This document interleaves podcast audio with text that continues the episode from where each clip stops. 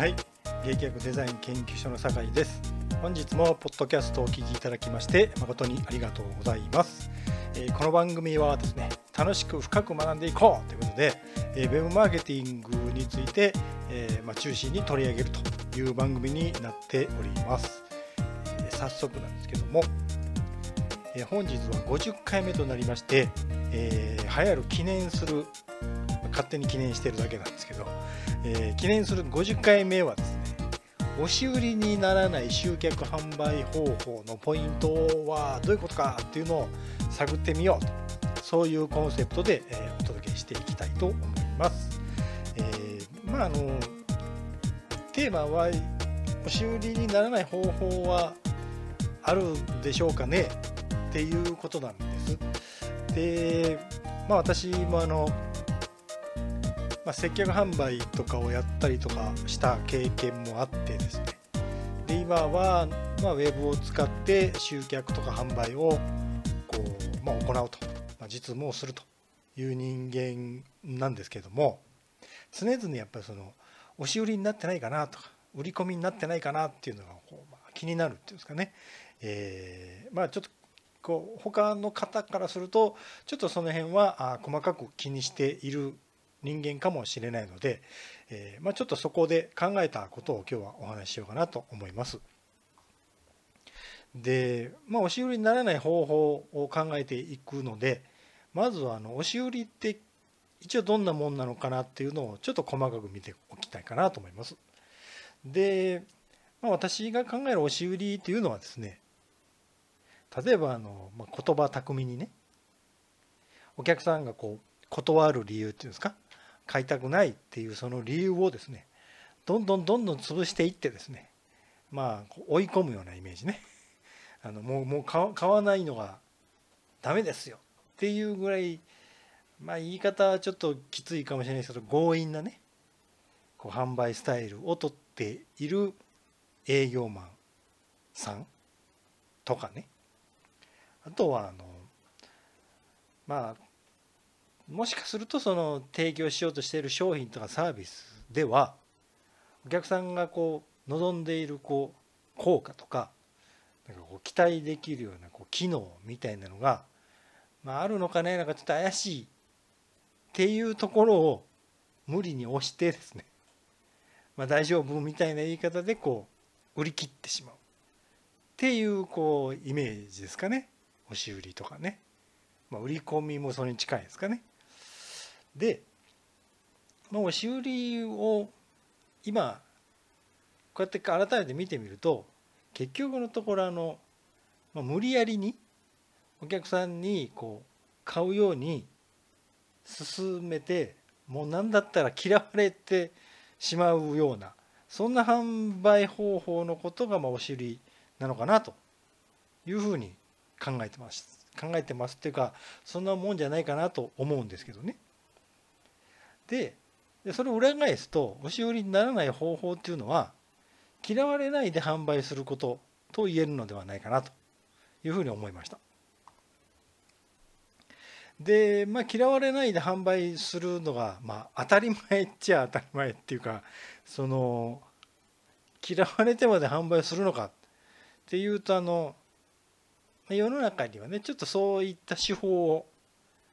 こう用いる人がやっぱり今でもおられます。でどんな業種の方とかはもう言わないですけどおそらく今思われているような業種の方です。はい多分ねあの方々はもう販売が第一目的です。要は売り上げ上げることまあぶっちゃけ言うと自分が儲けることっていうねそれがまあ主題なのでまあ結局のところはみんなそうだって言ったらそうなんですけどでもそこで喜んでこうお客さんからこうなんですかお礼とか言われてる人もいる一方でもう嫌われてる人もいるわけですよ。でそれはどっちがいいですかっていう話になってきますけどね。私はあの嫌われない方がいいかなと。もう売り込みとか押し売りとか大嫌いなんでね。でまあこういうことを考えてたんですけどね。じゃあもう一回考えてみましょう。押し売りが嫌われるその理由なんで嫌われるのかと。まあ、先ほどお話ししたように、まあ、嫌われるような販売スタイル販売手法とかを、まあ、押し売りというと、まあ、仮にするとですよ。そもそもなんでその人たちは嫌われるその人たちはっておかしいですけどその方法が嫌われるのか。ね。その人たちが嫌われてるのか方法が嫌われてるのか両方か分かんないですけどね、えーまあ、答えは私はあの単純でもう少しこう言い方を変えたら嫌われる理由っていうのは、まあ、販売者、まあ、セールスマンとか営業マンとか、まあ、集客している人とかの都合を押し付けてお客さんがまあ買わされてるっていうねっていうふうに感じることが理由かなと思います。まあ、もちろんですけど嫌ですわねそれはね。自分の都合を押し付けられて喜ぶ人っていうのはあんまいないかなと、まあ、ちょっと M っぽい感じですからね。普通はあの言うと望みもしないのにお金を出してくださいって言われるとちょっと犯罪っぽい匂いがしますからね。それまずいなっていうことでやっぱり嫌われるんじゃないかなと。であの私は押し売りにならない方法を模索しているというかいかにこうなんですかね嫌われないでっていう言い方をもうちょっと進めて喜んでお金を払っていただけるかっていうのをずっと考えてるんですけどもそもそも何であの押し売りにならない方法が欲しいと思ったのかなっていう理由をちょっと探ってみました。で端的に私が思うのは押し売りとか売り込みとかこう相手の都合を考えずにみたいなああいうセールスのスタイルはもう悪だと感じてるんです。私自身が。あってはならないっていうふうにね感じてるわけですよ。で多くの方は多分その押し売りにならないとか売り込みにならないこう販売の仕方がいいです。っておっしゃる方が多いです。でまああの好き好んでその無理やり販売するような手法をされてるのかどうかもうその方の心の中は分かりませんけどもあまり見ていて周りからもこうなんですかね気分のいいものじゃないんですよね。そのカフェとかでこう半ば強引に契約を進めていく営業マンとそのもう見込み客さんですかやり取りとか聞いててもちょっと痛々しいんですよね。明らかにそのお客さんをもう帰りたがってるとか嫌がってるっていうのがこう分かるじゃないですか。オーラとかね。でそういうのから考えてもやっぱ悪だなと思うんですけども。でここでもう一回ふと振り返って考えてみました。で押し売りは本当に悪なのかっていうね。で押し売りにならない方法が欲しいのは、まあ、押し売りが悪だと思っているんですけどもここでもう一度自問自答してみました。押し売りが悪。押し売りにならない方法はこう正義みたいなね。そういったことが本当に言えるのか。本当に大丈夫ですかっていうのも考えたんです。で私のこう結論から言うとですね。よほどその強引にね人の話も聞かないで進めるっていう行為がひどい方の場合はちょっと例外かもしれませんけども普通にこうまあ、商品とかサービスを提案してね契約してください購入してくださいっていう行為いわゆる販売行為っていうもの自体にいいも悪いもないのかなというふうに考えてます。いや中立のこう販売するっていう行為まあ事実みたいな感じね。で売り込みとか売り込みでないっていうのはもうその受け手が感じることなのかなと。販売されている時に売り込みだこれを悪だと感じる人とそうじゃないって感じる人別にその要は売り込まれてるなとかこう悪いことされてるなとかいや嫌だないやなんか買わされてるなっていうふうに感じない人がいるのではないかと考えてます。というか実際おられたりします。不思議なことに。その変変な言い方ですけどね。まあ半ばちょっと強引にこうキャッチセールスみたいな状況とまで言えばいないかもしれませんけど要はあのまあ初め全く興味もないで欲しいとも思ってない。でまあそれをこう、まあ、無理やり販売のこうテーブルにつかせるみたいな感じね。そういうことが起こっていつの間にか買う気になってしまうっていう人もいるんですよ。不思議なことに。でこれは。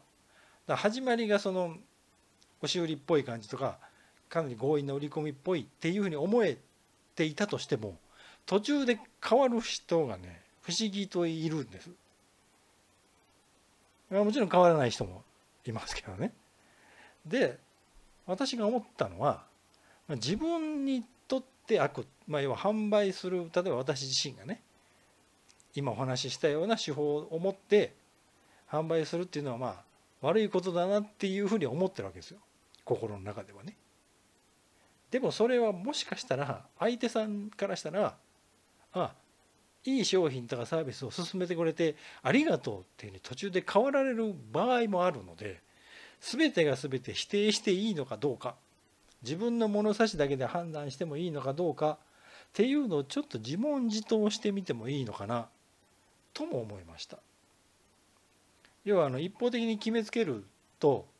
もう何でもかんでも自分の思い通りにならない人は全部悪みたいなところまでね、まあ、極論ですけどね言ってしまうんでねそれはまずいんじゃないかなというふうに思ったでもう一回元に戻ります。今回考えてるのはあの押し売りにならない方法です。で私はこれは存在すると。実際それができている方が世の中にはおられるのでね。でもちろんあの人が嫌われてるなと自分が感じてね。でお客さんももうそういった態度を取られてるのにまだそこで販売してこう契約を結んでお金をもらってっていうのはまあそれはまずいかなと思いまして。で大なり小なりやっぱりこう人はお金を払う時に抵抗をねやっぱ感じますよね。お金払うっていうのは大変なことなんでね。でできるだけこうまあまあ喜んで払っていただけるっていうのがま理想なんですけどもまあそこまでいかないとしてもまあ、少なくとも嫌がられない状態ね。これで販売を行わせてもらうっていう方法があるのかなと。でその方法はもう唯一これしかないかなって考えてるのがそれを売ってくださいとお客さんの方から言われる状態を作ることですね。要はこっちの方から買いませんか？これを買ってください。これを買ったらこれを買わないとどうこうとかね。いわゆるこうセールストークみたいなことを、まあ、繰り広げるのはまあもちろんいいんですけどじゃなくて分かりましたと。もう結構ですと、まあ、それ以上のことをおっしゃらなくても十分理解しましたからそれを買わせてください。売ってくださいって言われる状態を作ることが押し売りにならない、まあ、方法なのかなというふうに思いました。でまあ欲しいって言われてる方は逆に言うとね売らない方が今度は悪ですからね。ですよね。欲しいって言ってるんですからね。であの在庫がない商品を欲しいのに売れないっていうのはまあものすごい極論ですけど、まあ、悪い状態ですよね。提供したいあ提供してほしいって言ってる人がいるのに、まあ、売れないわけですからね、はい、でまあ言うのは簡単なんですよね。それを売ってくださいって言われる状態を作れば押し売りにもならずめちゃくちゃ喜ばれると思います。もちろんね。でそれをどうやって作っていくかっていうのの一つの手がかりはやはりこうお客さんとことの間のこう人間関係を作ることかなと、まあ、もうちょっと言い方変えるとあの信頼してもらうことかなというふうに思ってます。で逆に言うと信頼人からは多分欲しいどころか仮にその商品しかその人しか扱っていないとしても信頼関係のない人、まあ、信頼できない人から買おうとは多分思わないだろうなということからもまずは人間関係をね作ることが大事なのかなと。で、まあ、もう一つ、まあ、押し売りにならない方法ね今お伝えしたような方法を支えるもう一つのポイントがあるかなと思います。で押し売りになってるなとかっていうのが気になる方っていうのはやっぱりこうなんでそういうことがまあ思えるかっていうとですね実はあの商品とかサービスね提案したりとかおすすめしている商品とかサービスにちょっと違和感があるんですよおそらく。まあ、要はお客さんのためにならないだろうなとなるとは言い切れないだろうなみたいなねっていうのがあってまあ言うと扱ってる商品とかサービスがまあ悪いっていうことなんですけどね。言い方変えるともう絶対まあ、お客さん仮にまああの経済状況とかいろんな状況で変われる変われないっていう判断はお客さんですけど少なくとも提供する側からしたらもうこれ以外にはありえないっていうぐらいこうお客さんに勧めるこう確固たる理由っていうんですか絶対的な理由っていうんですか？もうこれ以外選ぶっていうことはもう私個人的には考えられません。っていうぐらいの商品とかサービスを持つこと。まあ、もし自社で扱われてるんであったらもう自信を持ってもう全世界の人間に公言することができます。私の扱ってる商品とかサービスはもうこれ以上のものが存在しないと、まあ、自分では考えていると。本当に存在するかしないかを証明するとかになるとちょっと話がややしくなるのであくまで心構えの問題としてね。絶対的にこれをお勧めして損はありませんと。と言い切るまあ自分としては言い切る自信があるかっていうのをないとそういう商品とかサービスじゃないと多分どっかこう迷いがあってね。で結局なんか押し売りになってるなみたいな感じになっていくのかなと思います。で多分ねそういった商品とかサービスをずっと扱い続けてると多分こう心がすり減ってくんですよ。もう摩耗する感じね。要ななんでこういった商品とかサービスを提供しないといけないのかなっていうこう葛藤みたいなとかがあってで私もあの昔、まあ、あるサービス業をやっていた時にどうもそのお客さんの要望にお応えでき切るとは言いにくいサービスになってるなと。でしかもそれを改良するっていうのがなかなか難しいなっていう状況になってで結果的にまあその会社をもう退職するという判断をせざるを得ない。そうしないとあの自分が疑問に思っているサービスをずっと販売し続けることになるのでそれこそ先ほどお伝えしたように本当悪だなと思ったわけですよ。お金もらわないとね当然サービス提供できないんでね。でもサービス提供してもお客さんに役立つともう売ってる方が思えない時点でちょっと破綻しますからね。でやっぱりこうそうやってすり減る前に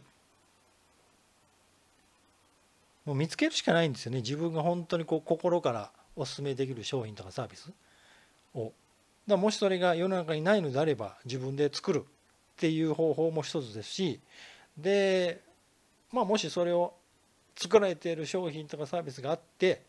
それが近いのであれば自分はこう思うということで要望を出して改良してもらうとか方法はあると思いますからそういったことでこうなんですかね諦めないで自分が本当にこうもう心からこうなんですかねこれを提供するべきものであるぐらいのところまでいくとお客さんに対するこう熱意も違うし多分出てきてる言葉が違うはずなんですよ。でそうするとこう、まあ、当然自信もあるんでね何しろ自分が自信を持って提供するべきものであるって考えてる人の言葉って説得力があるので、まあ、自然と売り上げが上がる傾向に向かうのかなと、まあ、確約はできないですけどね。なのでまあ是非自分が自信を持って進められる商品とかサービスを扱うことを目指してでしかもそれが欲しいと言われるように、まあ、それはあのいわゆるマーケティングの方法が大きく絡んでくるんでねでそういったことも踏まえて、まあ、それはネットでやると、まあ、ネット自体は自分以外のいわゆるこうネットのねサイトとかあのメールとかがやってくれる部分もあるので、まあ、反自動化みたいなこともできるんでね、えー、ぜひそういうのを取り入れていくという方法を考えていただいたらどうかなと思います。でもし、まあ、自分が今扱われてる商品とかサービスでそう言われるとちょっともしかするとっていう自信がないとかふと感じた方はですね、まあ、一度あの、まあ、メッセージいただければあのまあどういった部分にま問題がありそうかとかどういうふうに改良されたらいいかっていうようなまアドバイスとかもさせていただけるかなと思いますので、まあ、ぜひ遠慮なくまメッセージをいただければと思います。まあ、ご相談に関しては特に料金とかはいいておりませんしね。実際にあの、まあ、アドバイスを進めさせていただくと。いうことになればまた別にあのコンサルティングをさせていただくなり、まあ、集客とか販売自体に、まあ、私が関わらせていただくとか、ま、いろいろ方法はありますけどもね、えー、ぜひあの、まあ、交流会へ行ったりとか、ま、もしくはなんかチラシ作ったりとかする時もそうですけどね。自信を持ってこれはもう素晴らしい商品とかサービスでともしちょっと抵抗があったのだとしたら今日お話ししたようなことを振り返っていただければいいのかなというふうに思います。はい、でまあここからはあのちょっとした雑談なのでもう本題のテーマは終わりましたんであのお時間がないという方非常に残念ですがここまでということでちょっとお時間のある方は雑談につまあお付き合いいただこうかなと思います。で引き続きあの研究メンバーを募集しております。で研究メンバーを募集していると言いながらあまりメールがお送りできず大変恐縮ではございます。ポッドキャストを録音する前にメールを送ってくれと送りなさいよっていうそういうこうなんかツッコミが入りそうですけどね。で、まあ、ちょっとここ最近あのいろいろ自分自身のビジネスのスタイルとか、まあ、ビジネスモデルとでもいいんですかね。ちょっと見直したりとかしておりましてでポッドキャストを再開したのもそれの一環でで、まあ、これが一応まあ今日が8月収録してるのが7日で配信が8月8日になるかなと思います。で私があの、まあ、ネットで集客とか販売、まあ、いわゆるウェブマーケティングとかの世界に入って12年目ぐらいに突入するんですけどもで、まあ、振り返って考えてきた時に手法のその細かいテクニカルな分とかね例えば12年前とかでしたら Facebook とか Twitter とかなかったですからね。まだ当時主流だったガラケーとかガラケーのサイトとかご存知の方おられないかもしれないですよね。スマホ世代の方はね。ガラケーサイトでなんかまあアフィリエイトとかがちょっと主なんですかね流行ってたっていうのもあってねをやってたりもしました昔はね。はい。でそういったところから今までいろいろツールが変わったりとかで動画でねマーケティングができるようになったりとかね音声でポッドキャストとかっていうのもまあまあ78年ぐらい前からはあったかとは思いますけどもやっぱりこう身近なものではなかったんですよねやっぱりネットの環境とかはね。でそういったツールっていうんですかね集客とかをするメディアとか方方法っていうかそのテクニカルなところはいろいろ変わってはきてるんですけど結果的にあの今日お話したようにそのお客さんに物を販売させてもらうのってもう欲しいと思ってもらえるようなものを提供することに尽きるのかなっていうのがあってで集客が難しい商品とかサービスってやっぱりそれ本当に欲しいって思われるかなっていうこうなんかハテナマークがつくようなものはやっぱり厳しいんですよ。最近はちょっとご相談いただいたりとかしたんですけどちょっとやっぱり厳しいかもしれないですねと、まあ、お伝えをして、まあ、残念ながらちょっとお引き受けができなかったりしたんですけどねやっぱりこう自分はいいと思うっていうことともう一つお客さんが本当にいいって思ってくれるっていうのの両方が満たされることが本当にこうお勧めしていい商品とかサービスの条件かなと思うのである程度そういうところがこうまあ最終的にはあの使ってもらったりとかねサービスだったら受けてもらうしかないんですけどね。まあそういった方の意見をこうまあ反映して改良して修正してっていうことを続けていくっていう姿勢をお見せすることでこう、まあ、初期の段階のね商品とかサービスを買っていただいた方もまあ言うとあんまりこう後悔してもらわないで済むというふうに考えていくしかないんでね。ちょっとあの、まあ、ビジネスのこう理念的な話になりますけど個人的にはあのお金をいただくっていう感覚で、まあ、ビジネスやってましてね。売り上げ上げるとかね。こうお客お客に